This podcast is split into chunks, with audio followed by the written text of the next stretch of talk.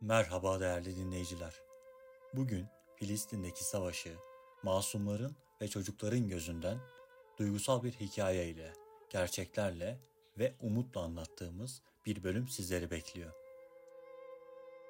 Bu savaşın acısı çocukların gözlerinden yansıyor. Bomba sesleriyle sarsılan toprakları onların masum yüreklerinde depremler yaratıyor. Gökyüzünden düşen umutlarını ararlarken bir taraftan da kendi dünyalarını inşa etmeye çabalıyorlar.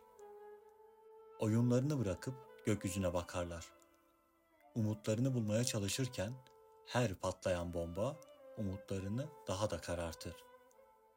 Kim bilir, belki bu yüzden çocuklar ellerindeki oyuncakları bırakıp kendi dünyalarını kurmaya karar verdiler.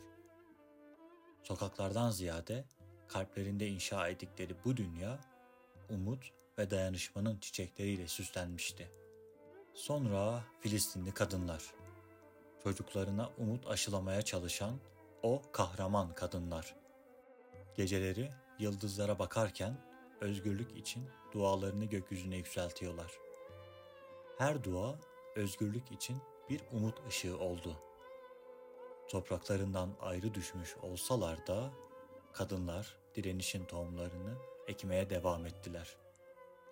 Ağaç kökleri gibi güçlü ve derin bir şekilde zulme rağmen hayata tutunuyorlardı. Gerçekler acıdır dostlar. Ama bu acıyı hissetmek Filistin'in çığlığına kulak vermek demektir. Bu bölüm sadece bir hikaye değil. Aynı zamanda bir çağrıdır. Masumların acısını anlamak ve ortak bir dilde buluşmak için çaba sarf etmeliyiz. Ve unutmayalım ki bu hikaye sadece Filistin'in değil, tüm dünyanın bir parçasıdır. İnsanlık olarak acıları paylaşmalı, anlamalı ve birbirimize destek olmalıyız. Hep birlikte bir daha asla savaş gölgesinde kalmamak dileğiyle.